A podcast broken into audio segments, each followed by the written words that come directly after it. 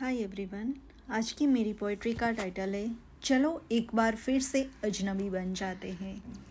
सुनो, चलो ना, एक बार फिर से अजनबी बन जाते हैं।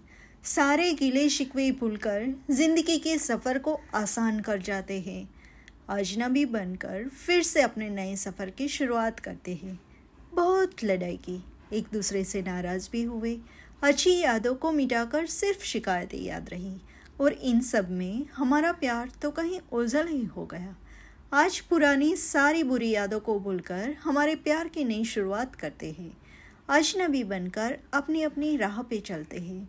जहाँ कभी एक दूसरे से मिलेंगे भी तो धड़कनें बढ़ जाएगी, पर दिल में छिपे दर्द को अनदेखा कर फिर से मुस्कुराएँगे।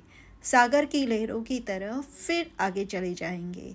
हमारा प्यार एक अनकहा, अनसुना किस्सा बनकर शायद रह जाए, पर वो यादें आपकी बुरी यादों से कई ज़्यादा अच्छी रहेगी। हमारी मोहब्बत की कहानी चंद कागज़ के टुकड़ों में सीमित रह जाएगी, पर फिर भी वो सुहानी यादें जीने की वजह बन जाएगी। ना कोई अहम टकराएगा, ना कोई बहस होगी। तुम अपने मन की कर लेना, मैं अपने मन की कर लूँगी। छोटे से कमरे में दोनों की खामोशी अब सही नहीं जाती। रात को सिरहाने पे सिसके लेते हैं, छिप कर तकिया भिगोते हैं। आगोश में आना तो दूर की बात है। एक दूसरे का साथ होना जैसे कांटों सा छुपता है। प्यार की कश्ती को ज़िंदगी के सागर में डूबने नहीं देते। क्यों ना?